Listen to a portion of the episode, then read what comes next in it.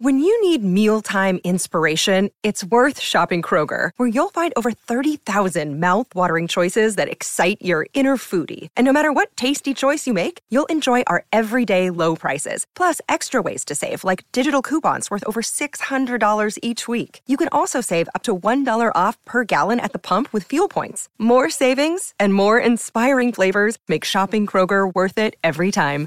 Kroger, fresh for everyone. Fuel restrictions apply. Another day is here, and you're ready for it. What to wear? Check. Breakfast, lunch, and dinner? Check. Planning for what's next and how to save for it? That's where Bank of America can help. For your financial to-dos, Bank of America has experts ready to help get you closer to your goals. Get started at one of our local financial centers or 24-7 in our mobile banking app. Find a location near you at bankofamerica.com slash talk to us. What would you like the power to do? Mobile banking requires downloading the app and is only available for select devices. Message and data rates may apply. Bank of America NA, member FDIC. ¿Cómo es que el mundo sigue hablando de una estatua que solo existió durante 54 años hace más de 2000 años?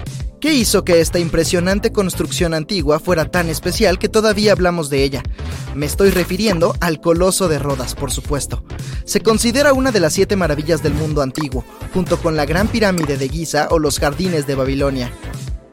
Hay muchos misterios en torno a esta antigua estatua, pero primero veamos algunos de los datos, ¿de acuerdo? Lo que sí sabemos es que los rodios decidieron comenzar el proyecto una vez que terminó el asedio macedonio sobre su isla. En otras palabras, era su forma de honrar a los poderes superiores por su victoria. Utilizando gran parte del material dejado por los macedonios, comenzaron la construcción del coloso, que se estima que tomó alrededor de 12 años. La mayoría de las descripciones contemporáneas del monumento coinciden en que medía unos 32 metros de altura.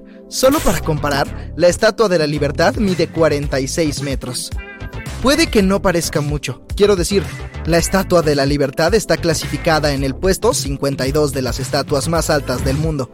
La campeona aquí sería la Estatua de la Unidad en la India, que se yergue orgullosa a la asombrosa altura de 182 metros. Pero para la antigüedad, eso era todo un logro. Entonces, ¿es la altura similar la única conexión entre el Coloso de Rodas y la Estatua de la Libertad? Pues no. También sabemos que a la Estatua de la Libertad se le suele llamar Coloso Moderno, ya que ambos monumentos fueron construidos como símbolo de liberación. Incluso hay una placa colocada dentro del pedestal de la Estatua de Nueva York, inscrita con el primer verso de un soneto, el nuevo coloso, no el gigante de bronce de la fama griega. Para construir esta enorme estatua del coloso, necesitaron una gran cantidad de bronce.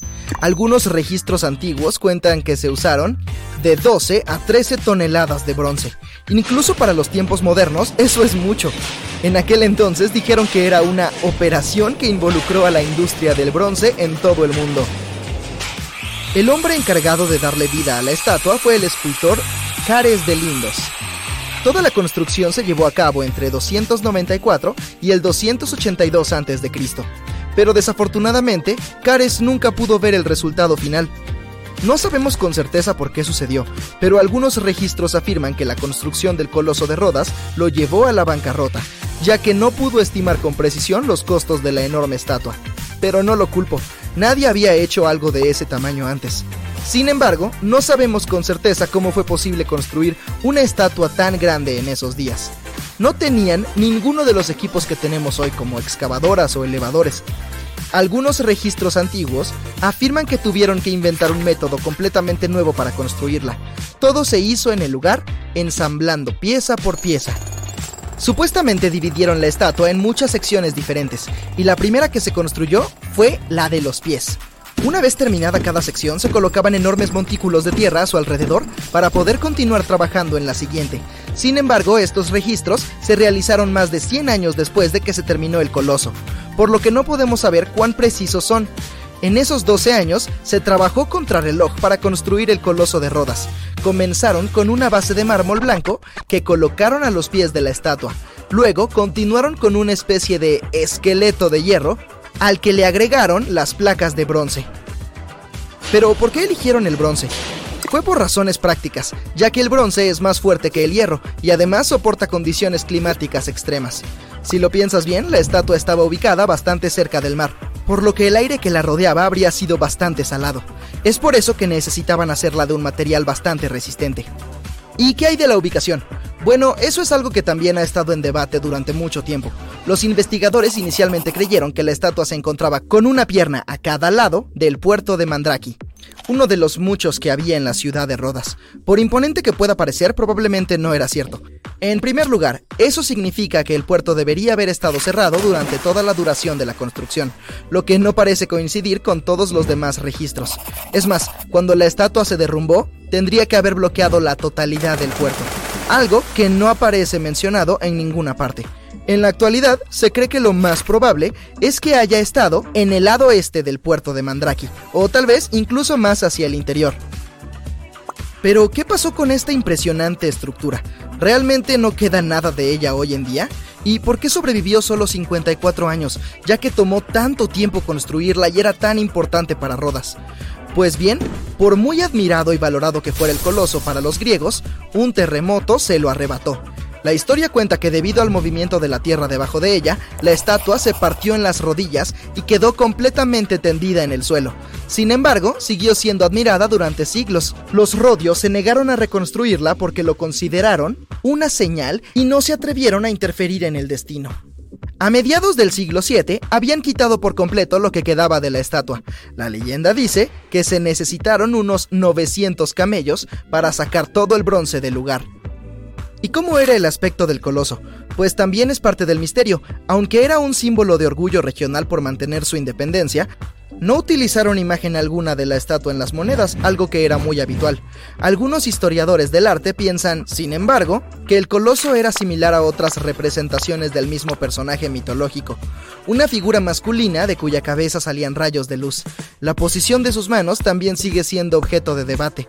Se dice que el coloso podría haber estado sosteniendo una antorcha. Tampoco sabemos si sus manos apuntaban hacia abajo o si el brazo derecho estaba levantado como en ciertas representaciones de la mitología griega. Bueno, ya no tenemos al coloso original para admirar, pero hay algunos planes para reconstruirlo. Un grupo de arquitectos europeos tiene la intención de hacer una versión del siglo XXI de la antigua estatua. Se planea que esta nueva construcción sea de 150 metros de altura. Podría utilizarse como un centro cultural en combinación con un faro, para que no tenga el mismo destino que su antepasado. Estos diseñadores tienen la intención de utilizar toda la tecnología moderna que tengan a disposición en primer lugar, planean cubrir todo el exterior del moderno coloso con paneles solares para que el enorme edificio tenga suficiente electricidad. También utilizarán recursos modernos para asegurarse de que los terremotos y las fuerzas del viento no vuelvan a afectar a la enorme estructura. Para hacer eso, planean construir la estatua como una estructura de trípode, compuesta de dos piernas y un tercer pilar de soporte, construido a partir de la faja que cubre el brazo de la estatua y que toca el suelo. También piensan colocar un pesado soporte de acero alrededor de la base como contrapeso. Incluso idearon un sistema de suspensión que permitiría que el coloso se moviera hacia adelante y hacia atrás, haciéndolo un poco más flexible y capaz de resistir todas las condiciones climáticas. Sin embargo, los costos de este proyecto son bastante altos, estimados en alrededor de 283 millones de dólares. Los partidarios del coloso moderno son optimistas porque están seguros de que pueden recaudar esa impresionante cantidad de dinero a través de crowdfunding e inversiones privadas. Las estatuas Moai llevan cientos de años orgullosamente erguidas. En otros tiempos los habitantes de la isla se esforzaban muchísimo para esculpir estas grandiosas obras y de pronto dejaron de hacerlas. ¿Por qué? Descifremos este misterio. La isla de Pascua, situada a 4.000 kilómetros al este de Tahití, tiene una superficie de 163 kilómetros cuadrados. Se trata de una de las islas más aisladas del mundo. En otros tiempos estaba cubierta de bosques repletos de árboles y helechos, pero cuando llegaron los primeros humanos cerca del año 400 después de Cristo, los bosques desaparecieron poco a poco. A partir del año 1250, las estatuas Moai comenzaron a aparecer por todas partes. Se construyeron con distintos tipos de roca, ceniza volcánica comprimida, basalto, traquita y escoria roja. Al tratarse de una isla volcánica, estos eran todos los ingredientes que los creadores de las estatuas podían utilizar. Una vez que terminaban su trabajo, las cubrían con piedra pómez. Los rostros de las estatuas son diferentes. Todas tienen expresiones distintivas, cejas pobladas y narices grandes. Los brazos están tallados en el cuerpo. Y algunas hasta tienen sombreros. Hay casi 900 estatuas por toda la isla que difieren en tamaño. La altura promedio es de 4 metros y las más grandes alcanzan los 12 metros y pesan hasta 82 toneladas. Como tienen tantos rostros diferentes, algunas teorías afirman que representan y honran antepasados, jefes y otras personas importantes que vivieron en la isla. Pero debido a la falta de pruebas claras, es casi imposible averiguar la verdadera función de los moais. En otros tiempos se erguían de manera elegante a lo largo de la costa y cuidaban a las personas, con sus espaldas mirando hacia el mundo espiritual del mar. Cuando los europeos descubrieron las estatuas Moai en el siglo XVIII, muchas ya se habían derrumbado y su construcción se había detenido mucho antes se dedicaban enormes esfuerzos a su fabricación. Los artesanos expertos pasaban mucho tiempo tallando lentamente las estatuas con picos básicos. Un equipo de hasta seis personas trabajaba duro durante todo un año para hacer una sola de estas estatuas. Una vez terminada, a menudo debían transportarla a su lugar designado en la isla, hasta 18 kilómetros.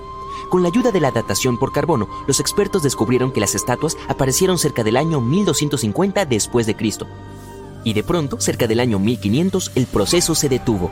Sus creadores dejaron sus cinceles de piedra donde los usaron por última vez. Solo una cuarta parte de las estatuas fueron instaladas donde debían. La mitad de ellas aún permanece en la cantera, mientras que otras se encuentran en el suelo a medio camino. Algo ocurrió en esta isla, y ese algo provocó que todos perdieran el interés por las estatuas. Hay muchas teorías sobre lo que pudo haber sucedido y en su mayoría están relacionadas con la deforestación. Es posible que los isleños utilizaran madera para trasladar las estatuas por la isla, posiblemente con la ayuda de trineos y cuerdas. También se especula que usaban troncos para hacer rodar las estatuas o canoas para llevarlas por el agua. Con el tiempo, la madera comenzó a agotarse, los árboles de la isla tardaban mucho en crecer y las ratas se comían la mayoría de las semillas. La gente le daba muchos usos a la madera y no solo la necesitaban para cosas prácticas, sino también para crear estatuas. Otra razón por la que los habitantes de la isla podrían haber dejado de construir las estatuas podría ser que estaban ocupados con otros proyectos. Los jardines de rocas eran cada vez más comunes debido a la población creciente. Eran excelentes para el suelo ya que lo mantenían caliente y lo fertilizaban al mismo tiempo.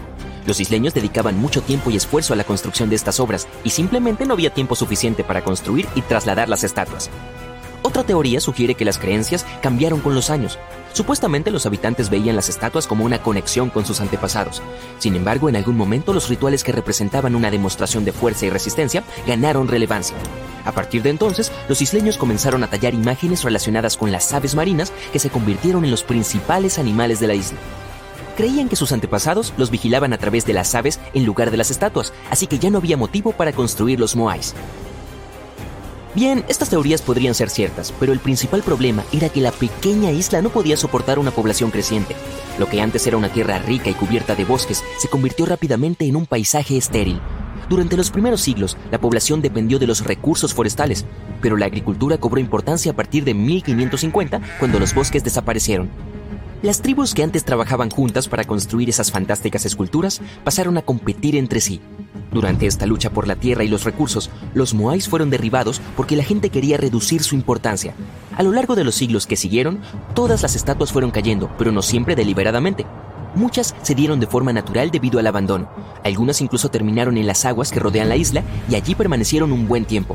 Pero hubo un final feliz para estas estatuas. Más tarde volvieron a erigirlas, lo que proporcionó una gran experiencia a visitantes de todo el mundo. Si viajas a esta isla remota, probablemente la primera pregunta que te hagas no será cómo se hicieron las estatuas o cómo se trasladaron, será cómo llegó alguien hasta aquí en primer lugar. Fue una de las hazañas más asombrosas de la historia. Los polinesios hicieron cosas extraordinarias. A partir del año 1500 a.C., este pueblo navegante comenzó a explorar el mundo con la ayuda de los inventos marinos más avanzados de su época navegaron por el océano en catamaranes y canoas. Primero llegaron al sudeste asiático y más tarde ocuparon otros varios lugares por todo el Pacífico. Llegaron a un lugar tan al norte como es Hawái en el año 900 a.C. y tan al sur como Nueva Zelanda en 1200 a.C. El viaje más lejano hacia el este fue, por supuesto, la isla de Pascua. En solo unos cientos de años, estos navegantes abarcaron un área de miles de kilómetros cuadrados. Simplemente memorizaban los lugares donde ya habían estado. De esta forma lograban navegar por todas partes. Utilizaban técnicas muy diversas. Observaban la salida y la puesta del sol durante el día y las estrellas los ayudaban por la noche. Si estaba nublado y los marineros no podían establecer la dirección visualmente, recurrían a otros métodos brillantes observaban los movimientos de las corrientes oceánicas y los patrones de las olas y prestaban atención a la bioluminiscencia del agua. Estas señales los ayudaban a localizar islas concretas, incluso comprendían cómo las islas y los atolones a la distancia producían patrones de interferencia en el aire y el mar. Las aves también les proporcionaban indicios. Algunas de ellas migraban largas distancias de una isla a otra, lo que daba a los viajeros una conexión visual para su ruta. Otros tipos de aves tenían horarios específicos de alimentación. Los marineros sabían cuándo y dónde cazaban y dirigían sus barcos en función del lugar donde ellas se alimentaban. Los vikingos suelen recibir demasiado crédito por sus habilidades marineras. Mientras que ellos utilizaban una brújula solar, los antiguos polinesios se basaban exclusivamente en el conocimiento de cómo la mismísima naturaleza podía guiarlos. Sus habilidades eran tan avanzadas que en 1769 el capitán James Cook, un explorador inglés, llegó a contratar a un navegante polinesio debido a su amplio conocimiento de los mares. Pero aún más sorprendente fue el hecho de que el navegante dibujara un mapa de memoria que abarcaba un área de 3.200 kilómetros de ancho. En esta región había 130 islas y conocía 74 de ellas por su nombre. Al inicio del viaje, el capitán Cook solía ignorar los consejos del navegante, pero hacia el final quedó muy impresionado también reconoció que posiblemente los polinesios eran la nación más extendida de la Tierra. Hoy emprendemos un viaje de historia del arte. Nuestro objetivo principal es averiguar si las estatuas antiguas siempre fueron blancas o no. Visitaremos museos e incluso viajaremos en el tiempo para hacernos una idea de cómo eran realmente estas estatuas del pasado. Y para comenzar nuestro recorrido, aterrizaremos en Nueva York. Subimos la famosa escalinata del Met, el Museo Metropolitano de Arte y nos adentramos en este enorme lugar. Lo recorremos y llegamos a la sala donde se encuentra una de las mayores colecciones de estatuas griegas y romanas antiguas del mundo. Al admirar la gran variedad de estatuas, una cosa parece evidente, son principalmente blancas. Es lógico ya que su material principal es el mármol blanco. Durante siglos historiadores, arqueólogos e investigadores en general dieron por sentado este hecho. Pero, ¿no es que siempre fueron blancas? Hasta hace pocas décadas esto no era algo que se discutiera, pero en la década de 1980 los investigadores desenterraron una antigua estatua griega que estaba claramente pigmentada. Este nuevo descubrimiento los llevó a preguntarse, ¿acaso todas las estatuas antiguas estaban pintadas? Veamos de cerca esta obra de arte. Se descubrió que esta estatua griega del siglo III a.C. estaba pintada casi en su totalidad, aún en su forma original. No hay que observar demasiado para darse cuenta de que la estatua conserva algunos de sus rosas originales con tonos de pintura azul y roja. El asunto es que esta estatua no es una excepción, es la norma. Las civilizaciones antiguas pintaban sus esculturas con colores vivos y brillantes, pero en algún momento de nuestra historia esta información se perdió. Según los investigadores, pigmentar las esculturas era una forma de acercar sus representaciones a la vida real. El mundo tiene colores vivos, así que el arte también podría reflejarlo, ¿no? Claro, retrocedamos unos pasos para entender qué ocurrió. ¿Por qué las galerías de nuestros museos están llenas de estatuas blancas hasta donde alcanza la vista? Puede que hayas oído hablar de Miguel Ángel. Era un famoso escultor italiano que esculpió el icónico David y pintó el techo de la capilla Sixtina. Miguel Ángel fue uno de los pintores más emblemáticos del Renacimiento. Y el Renacimiento fue un periodo histórico en el que artistas, filósofos y científicos europeos desarrollaron un interés renovado por las creaciones de la antigua Grecia y Roma. Artistas como Miguel Ángel estudiaron una serie de esculturas romanas como esta. Laoconte y sus hijos se enamoraron de sus figuras realistas y de su mármol blanco inmaculado. Lo único que no sabían, no tenían la tecnología para saberlo, era si los pigmentos de color de esas esculturas se habían desvanecido. Al fin y al cabo se encontraron después de años de estar enterradas o al aire libre, se especula que esta estatua, la Oconte, tenía serpientes y mantos de colores. Entonces, cuando los artistas renacentistas se propusieron rendir homenaje a los artistas antiguos, también dejaron sus obras maestras sin pintar. Tallaban directamente sobre el mármol y las dejaban blancas, sin pigmentación, probablemente porque pensaban que así se hacían las cosas antiguamente.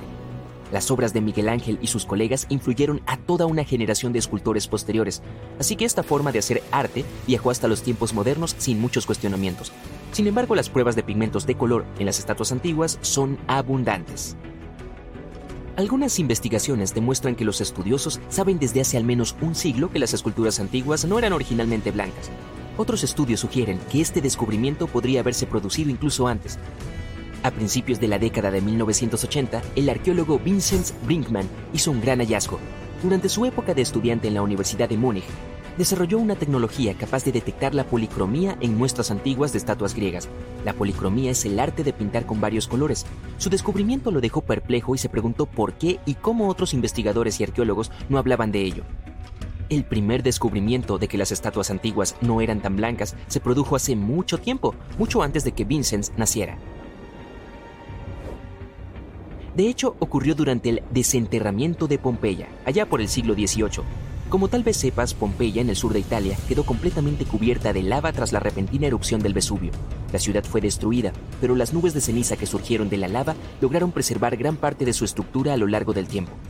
Por fortuna para historiadores del arte y arqueólogos, Pompeya se convirtió en un sitio de excavación para comprender la antigua Roma. Los investigadores encontraron varios frescos conservados que representaban escenas de la vida cotidiana romana. En una de estas pinturas se veía a un artista pintando una escultura. Este hecho fue registrado por un historiador del arte muy famoso, Johann Joachim Winkelmann. También se lo considera el padre de la historia del arte. Ahora examinemos otra famosa estatua de cerca. Para verla en persona tendrás que volar hasta Roma y visitar los museos vaticanos. Esta estatua es una representación clásica de César Augusto. Por si no lo sabías, fue el fundador del Imperio Romano y el primer emperador de Roma. Es un sujeto importante. Esta escultura que estás viendo se llama Augusto de Prima Porta. Puede que ya la hayas visto antes, probablemente en un manual de historia. La cosa es que siempre se la representa en su forma de mármol blanco. Pero, de acuerdo con un hallazgo arqueológico de la década de 1860, la estatua original era mucho más colorida. Según los arqueólogos, Augusto de Prima Porta tenía una túnica carmesí, una armadura amarilla y un manto púrpura. Es importante tener en cuenta que los colores no se fabricaban artificialmente como hoy en día. Los artistas solo podían producir colores a partir de recursos naturales. Por ejemplo, el púrpura era un color muy difícil de conseguir.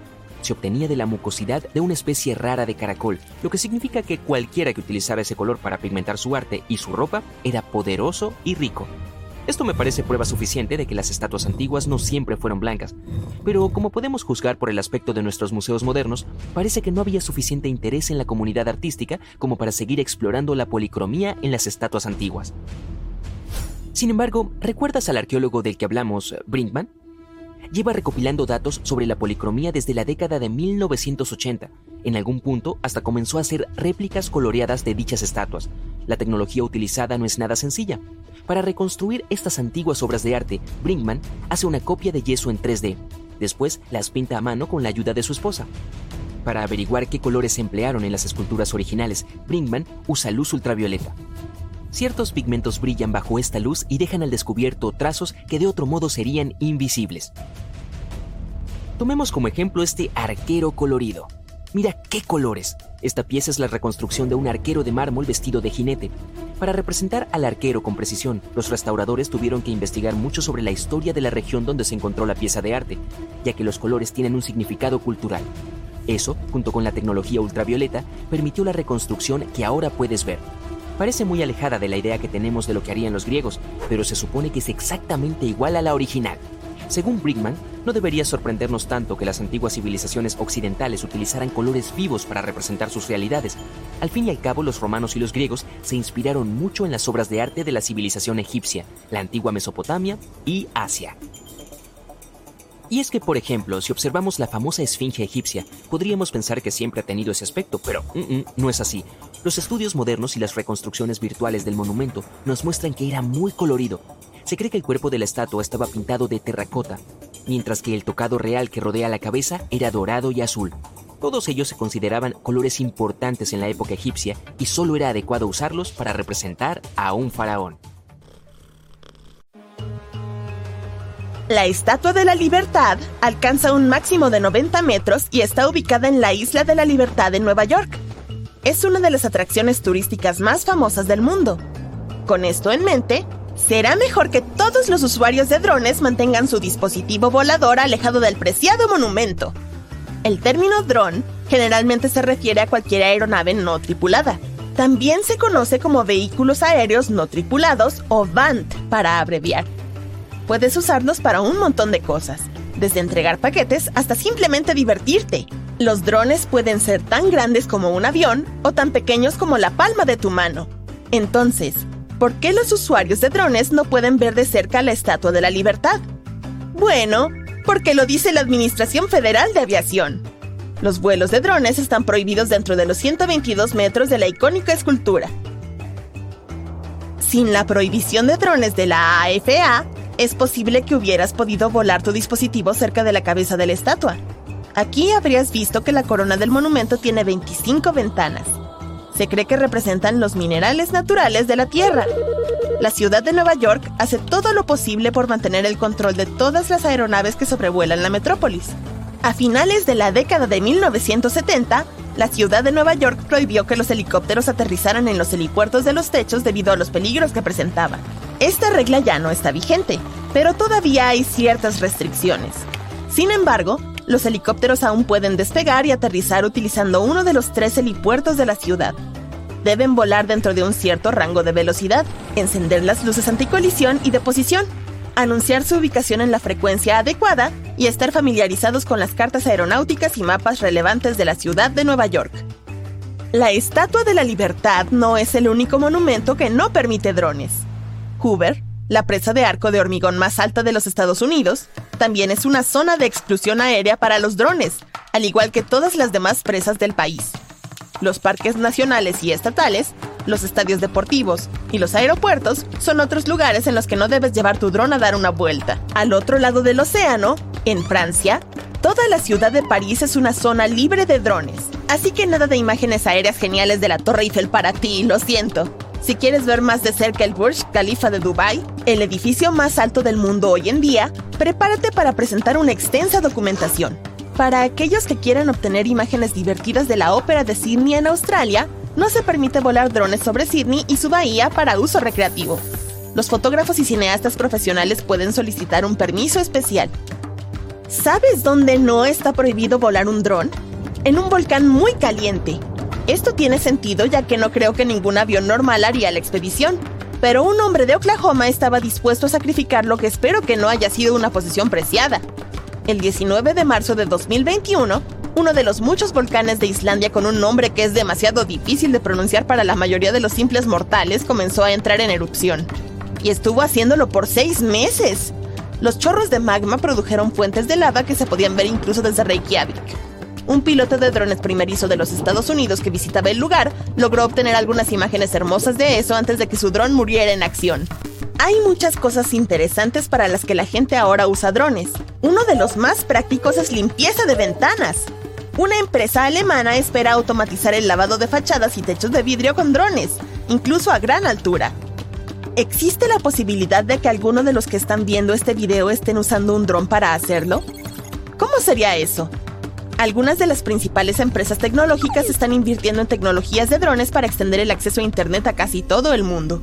Estos dispositivos funcionan con energía solar y están destinados a volar más de 16 kilómetros sobre el suelo para brindar acceso a Internet a las áreas debajo de ellos. Los magnates inmobiliarios también utilizan dispositivos de drones dentro de su industria para la fotografía aérea de propiedades.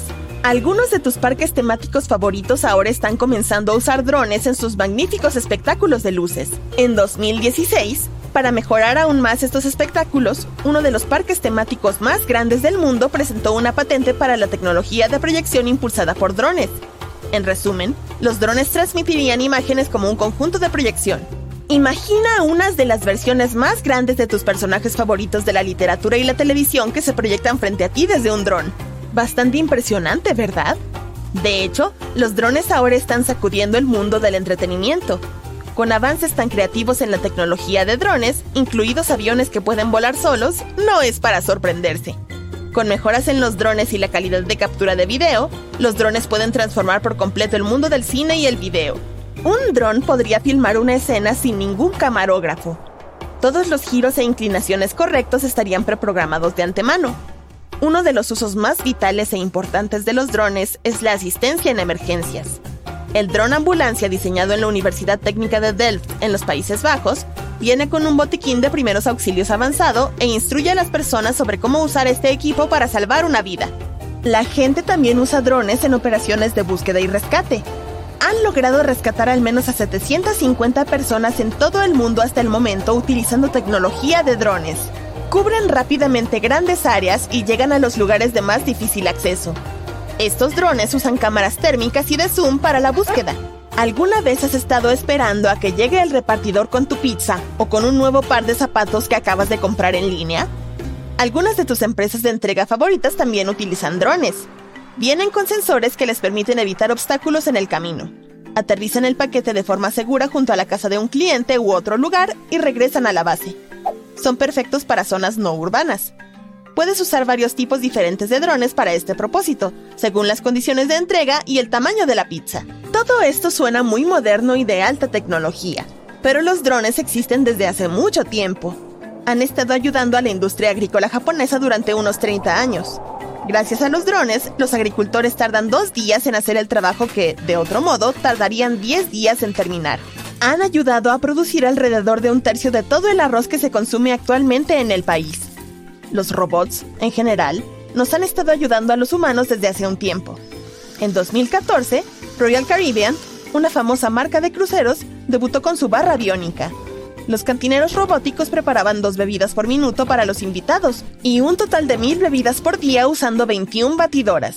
Marco Pell, del New York Theater Ballet, se convirtió en la inspiración para los movimientos de brazos robóticos de los cantineros. Ahora también vemos robots mientras miramos algunos de nuestros deportes favoritos.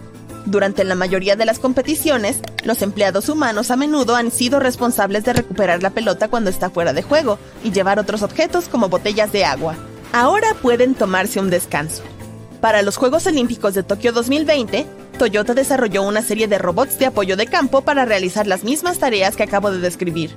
La idea era facilitar las cosas a los empleados humanos, pero los robots tampoco quieren quedarse siempre en las sombras. En 2019, Toyota produjo un jugador de baloncesto humanoide impulsado por IA.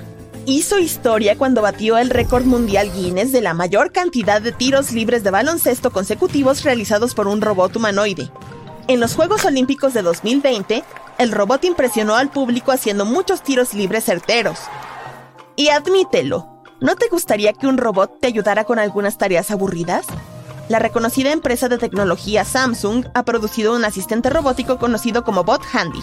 El asistente robótico puede ayudar al propietario con un montón de cosas en la casa, desde servir bebidas en la mesa hasta guardar los platos sucios y ordenar la habitación de sus compañeros humanos. ¡Guau! ¿Qué fue eso? Sí, los perros robóticos pronto podrían reemplazar a nuestras mascotas esponjosas. Ya existen perros patrulleros semiautónomos que pueden realizar con éxito operaciones de patrullaje, esto significa que puedes ir a ver a tus vecinos o amigos sabiendo que un perro robot mantendrá tu hogar seguro. O, en caso de que no necesites un guardia sino un compañero leal, un robot mascota será perfecto para ti. Esos chicos incluso pueden mostrar emociones. Aprenden y crecen a partir de la interacción con el propietario y la valoración del entorno. Mmm, da un poco de miedo en realidad. No, me quedaré con mi perra. Ella no necesita pilas. La Estatua de la Libertad no siempre fue del verde icónico que conocemos hoy. Originalmente tenía una piel de cobre sobre un armazón de hierro, lo que le daba un color bronce brillante. Con el paso de los años, el cobre comenzó a oxidarse y a formar una capa protectora llamada pátina, lo que le dio un tono verde brillante. Tardó 30 años en volverse completamente verde. Si el escultor de la estatua, Bartholdi, se hubiera salido con la suya, la Dama de la Libertad nunca hubiera sido verde, ni siquiera habría sido de cobre. El arquitecto pretendía que la estatua fuera un faro, para que fuera visible por las noches. Bartholdi planeó envolver toda la escultura en pan de oro para que brillara bajo la luz de la luna. Esta idea fue rechazada porque habría sido demasiado cara. Nueva York no es la única ciudad con su propia Dama de la Libertad puedes encontrar una versión mucho más pequeña de la escultura en el vestíbulo de un famoso museo de París. Esta estatua de la libertad en miniatura fue realizada por Bartholdi poco después de que la estatua original fuera erigida para la Exposición Universal de París en 1900, una feria mundial que tuvo lugar en Francia para celebrar los logros del siglo anterior. Hay oro en el metal de la antorcha, pero si observas con atención, podrás ver que no es la antorcha original que trajeron de Francia. Unos 100 años después de la instalación de la estatua, en 1986, las frecuentes lluvias y las filtraciones de agua la dañaron, por lo que fue necesario reemplazarla. Al principio, la antigua antorcha se exhibía como pieza de museo dentro del pedestal de la entrada, pero recientemente construyeron un nuevo museo en la isla y la antorcha fue trasladada ahí.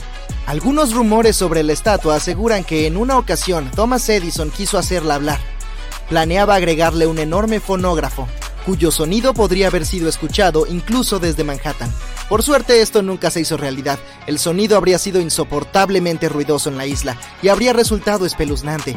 La Dama de la Libertad llegó desde Francia el 17 de junio de 1885 en más de 300 piezas de cobre repartidas en 214 cajas, a bordo del barco francés Isere. Terminó en medio de una terrible tormenta y estuvo a punto de hundirse. También pudo haber sido trasladada a Baltimore, Boston, San Francisco o Filadelfia. Como Nueva York no tenía dinero suficiente para pagar el pedestal, estas ciudades estaban dispuestas a pagar por la construcción a cambio de su traslado. En 1983, David Copperfield hizo desaparecer la estatua ante una multitud sentada en una plataforma. El ilusionista abrió el telón y reveló un gran vacío donde antes se encontraba la Dama de la Libertad. En realidad la plataforma se movía lentamente hasta llegar a un ángulo desde el que no podía verse la estatua detrás de una de las torres de la plataforma. Se cree que Charlotte, la madre de Frederick Bartholdi, se convirtió en el modelo de su rostro. En 1876, un senador francés la conoció en la ópera y se sorprendió al ver una versión viva de la estatua. Algunos creen que la Dama de la Libertad tiene un rostro masculino, según ellos, no se parece mucho a la madre de Bartholdi, sino que es una réplica de su hermano. Frederick conocía su rostro hasta el último detalle, ya que pasaba horas cuidando a su hermano en el hospital. En verano, la corona de la estatua se convierte en un hogar temporal para los halcones peregrinos. En invierno no es raro ver búhos ahí. Muchas otras aves migran a través del Parque Estatal de la Libertad en los meses de primavera y otoño, incluyendo algunas especies raras, los últimos residentes oficiales de la Isla de la Libertad fueron la familia del superintendente de la Estatua de la Libertad. Tenían alojamiento gratuito en la isla hasta que su casa resultó ser dañada por un huracán en el 2012. Cuando la Estatua de la Libertad fue terminada, con sus 93 metros de altura, era la estructura de hierro más alta del mundo. Por supuesto, ahora ha sido superada con creces. El edificio más alto del mundo es el Burj Khalifa de Dubái tiene una asombrosa altura de más de 800 metros, unas nueve veces más alto que la Estatua de la Libertad. La famosa escultura es resistente a la intemperie. Desde que fue construida ha sido alcanzada por unos 600 rayos cada año. Algunos fotógrafos han tenido la suerte de capturar estos momentos. También ha sobrevivido a huracanes, cambios en el mar e innumerables tormentas. Fue diseñada para mecerse con el viento, cuando hay corrientes fuertes puede oscilar hasta 8 centímetros en cualquier dirección y su antorcha puede oscilar 13 centímetros. El peso de la estatua puede compararse con un Boeing 737 vacío. Pero esta es solo la capa exterior de la Dama de la Libertad.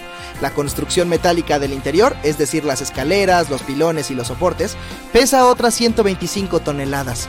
Es como una pequeña locomotora de tren y la base del hormigón que hay debajo pesa unas impresionantes 27.000 toneladas. Eso equivale a una flota de 11.000 todoterrenos pesados o 180 de las ballenas azules más grandes. Los trabajadores tardaron cuatro meses en instalar completamente la estatua en el pedestal. Está unida a él, por lo que no puede ser levantada por separado. La estructura metálica del interior puede verse a través del techo de cristal del pedestal, aunque el trabajo interior aún está en curso, ya se puede apreciar la estatua en toda su belleza. Hay una base en forma de estrella en el suelo. Estos son los restos del antiguo Fort Wood de la isla. Después tenemos el pedestal de granito, con su propia plataforma de observación y por último la estatua. Visitar a la Dama de la Libertad es un buen ejercicio. Los visitantes deben subir 354 escalones para llegar a la corona, en el interior de la corona hay 25 ventanas que ofrecen impresionantes vistas panorámicas de la ciudad de Nueva York.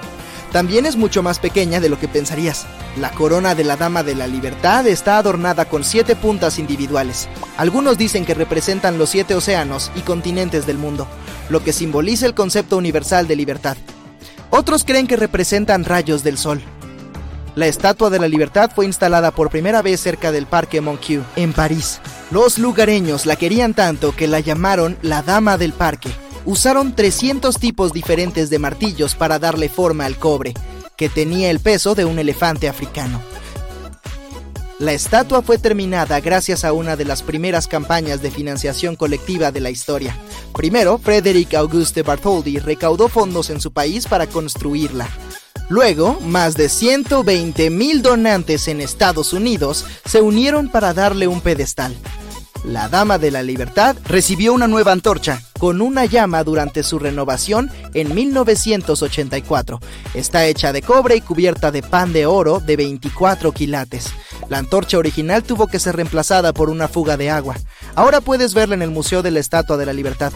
Durante esa renovación, la estatua recibió reparaciones en la nariz y una mejor estructura de soporte. La original era ligeramente imperfecta. Descubrieron que la cabeza había sido instalada unos 50 centímetros fuera del centro y el brazo estaba a unos 45 centímetros del cuerpo. La Dama del Puerto es tan alta como un edificio de 22 pisos. Su cara es tan larga como una queen size. Y sus tamaños son el doble de largas.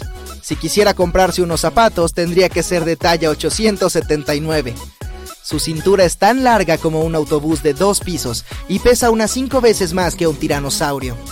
Es prácticamente imposible verlo durante una visita, pero la Dama de la Libertad está de pie sobre un grillete y cadenas rotas que representan la liberación. Su pie derecho está ligeramente levantado. En primera instancia, Bartholdi pensó en agregar cadenas en la mano, pero terminó dándole una tabla. El pedestal alberga un museo donde puedes conocer toda la historia de la estatua. A partir de ahí, puedes subir una estrecha escalera metálica doble de 354 escalones hasta la corona. Es tan pequeña que solo caben 10 personas a la vez, pero tiene unas impresionantes 25 ventanas. La antorcha está cerrada para los visitantes. Bartholdi contó con la ayuda de Gustave Eiffel para diseñar la estructura de la Dama de la Libertad. Se trata de un célebre ingeniero de estructuras y, como ya habrás adivinado gracias a su nombre, es famoso por haber concebido la Torre Eiffel. Eiffel diseñó el armazón y las estructuras que sostienen la Estatua de la Libertad. La Isla de la Libertad no recibió este nombre hasta 1956, 70 años después de la instalación de la estatua. Hasta entonces era conocida como la isla Great Oyster y luego como la isla de Beldow, en honor a su expropietario neerlandés. En algún momento también se llamó Love Island por orden del gobernador Francis Lovelace. No es posible viajar a la Isla de la Libertad en un barco privado y dejarlo ahí. La única forma de ingreso habilitada es en el transbordador de Statue Cruises. Aunque es alta y enorme, la Estatua de la Libertad no siempre está inmóvil. Cuando el viento es lo suficientemente fuerte se balancea unos 7 centímetros y su antorcha aproximadamente el doble. Y si en los días tranquilos miras de cerca sus pies, a veces puedes verla haciendo una pequeña danza debajo de esa bata holgada. No, en realidad no. Sabes, hay más de una Estatua de la Libertad. Su hermana pequeña, una réplica en bronce que sirvió de modelo para la Estatua de Nueva York, se encuentra en el Jardin du Luxembourg de París. Sí, nunca tomé clases de francés en la escuela, pero lo intento. Una réplica a un cuarto de escala del icónico monumento se encuentra en una isla en el río Sena, también en París. También hay una copia de tamaño completo de la antorcha cubierta con pan de oro en la entrada de un túnel de fama mundial en París. Bueno, mejor ni pronuncio ese nombre. De vuelta a Nueva York, si miras muy de cerca el rostro de Lady Libertad, podrás ver claramente que la famosa estatua fue inspirada nada menos que en la estrella del pop de los años 50, Elvis Presley. Nah, solo estoy bromeando otra vez. La Estatua de la Libertad fue diseñada por Frederick Auguste Bartholdi 60 años antes de que naciera Elvis. La gente tiene diferentes opiniones sobre quién inspiró realmente el rostro de la estatua. Según una teoría, fue la bella Isabelle Boyer, quien nació en 1841 en una familia adinerada de París. Cuando cumplió 22 años, se mudó a Nueva York para casarse con un empresario estadounidense y se convirtió en una socialite. Sí, otra versión dice que Bartholdi modeló la cara de su madre, quien supongo se parecía a Elvis. Una tercera teoría sugiere que Lady Libertad podría no haber sido una representación de una mujer blanca occidental como se pensaba anteriormente. De joven, Bartholdi realizó un viaje a Egipto. Después de ver las pirámides, se inspiró para crear esculturas colosales. Cuando ya era mayor y más exitoso, regresó a ese país para proponer una nueva escultura en la entrada del canal de Suez. Se llamaría Egipto llevando la luz a Asia. Y representaría una figura encapuchada sosteniendo una antorcha para guiar a los viajeros a través del canal. El costo de este proyecto resultó ser demasiado alto, pero Bartholdi mantuvo la idea en su cabeza hasta que surgió otra oportunidad en el puerto de Nueva York.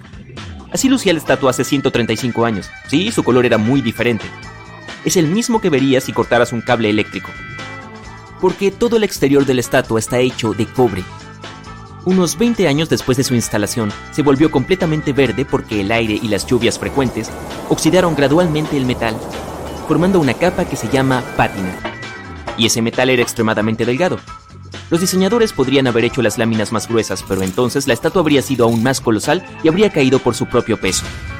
Y de ser más delgado, la severa oxidación y corrosión del metal habría hecho agujeros en la estructura. El escultor pensó mucho en la construcción de la estatua y tardó más de 10 años en terminarla.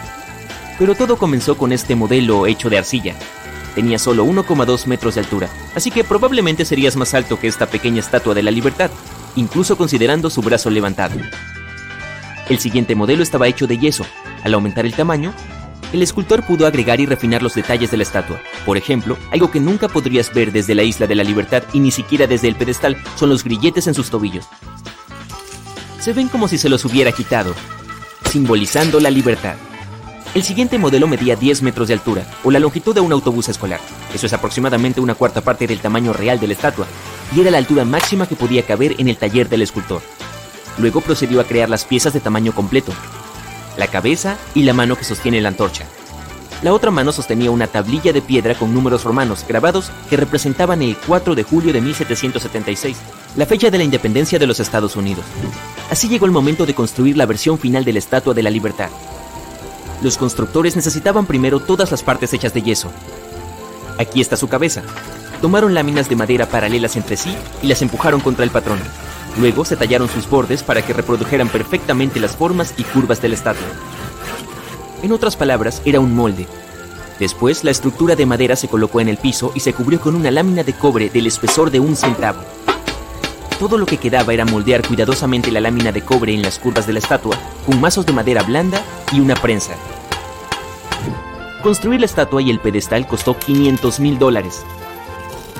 Los partidarios franceses recaudaron fondos para la construcción de la estatua y los estadounidenses pagaron el pedestal sobre el que se colocaría. En dinero de hoy eso sería más de 10 millones de dólares. La estatua se completó en Francia y luego se envió a los Estados Unidos, empaquetada en cientos de cajas de madera. Más de 200.000 estadounidenses recibieron el barco que transportaba a Lady Libertad cuando llegó al puerto de Nueva York. La estatua se montó en cuatro meses en la isla de Bedloe, que ahora se conoce como la Isla de la Libertad. Es posible que se haya cometido un error cuando la estructura fue ensamblada. Durante una inspección en 1982, los trabajadores se dieron cuenta de que su cabeza había sido instalada a 60 centímetros del centro. Sí, a veces yo también me siento así. Frente a ese famoso túnel de París se encuentra la Llama de la Libertad. Es una réplica de tamaño completo de la antorcha de Lady Libertad, cubierta con pan de oro. Este monumento fue obsequiado a Francia en 1989 por donantes de todo el mundo como agradecimiento por la Estatua de la Libertad y como símbolo de la amistad franco-estadounidense.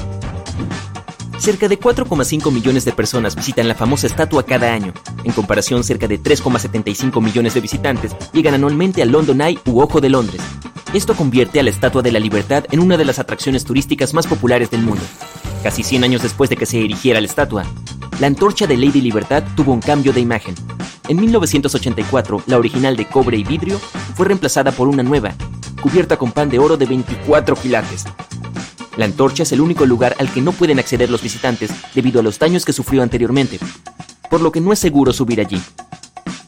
La Estatua de la Libertad mide 45 metros de altura. Son como 10 jirafas sentadas, una en el cuello de la otra.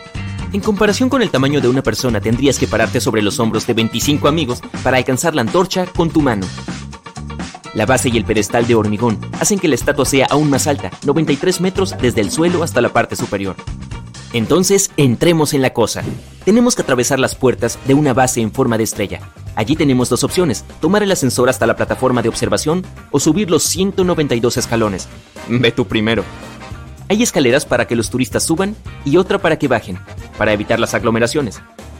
Las escaleras te llevan a la altura de un edificio de seis pisos, hasta la plataforma de observación en la parte superior del pedestal. Para llegar a la corona de la estatua, debemos ir al séptimo piso, donde hay una escalera de doble hélice corre justo dentro de los pilones de hierro, la columna vertebral de la Estatua de la Libertad, diseñada nada menos que por Gustave Eiffel, ya sabes, el tipo de la Torre Eiffel. Y esta escalera es doble porque hay un lado para subir y otro para bajar. Y también hay un espacio donde puedes descansar si te cansas mientras subes. Sí, yo lo hice y realmente hace falta. Y tienes que hacer una reserva además. A medida que subes a la estatua puedes ver exactamente cómo se unieron las 300 láminas de cobre al marco de metal, Y también puedes distinguir detalles específicos como los pliegues del vestido e incluso mechones de cabello. 354 pasos después, felicidades, has llegado a la plataforma de observación en la corona de la Estatua de la Libertad. Es bastante acogedor allá arriba y solo caben un par de personas. Puedes ver el puerto de Nueva York a través de 25 ventanas de vidrio.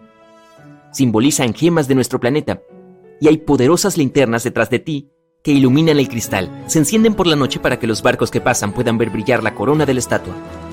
La entrada a la antorcha no está permitida para turistas, pero solo para ti la abriremos por un minuto.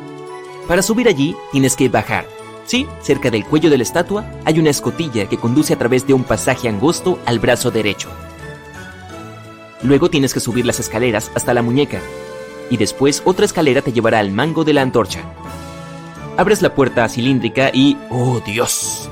Estás en la plataforma de observación más alta de la Estatua de la Libertad.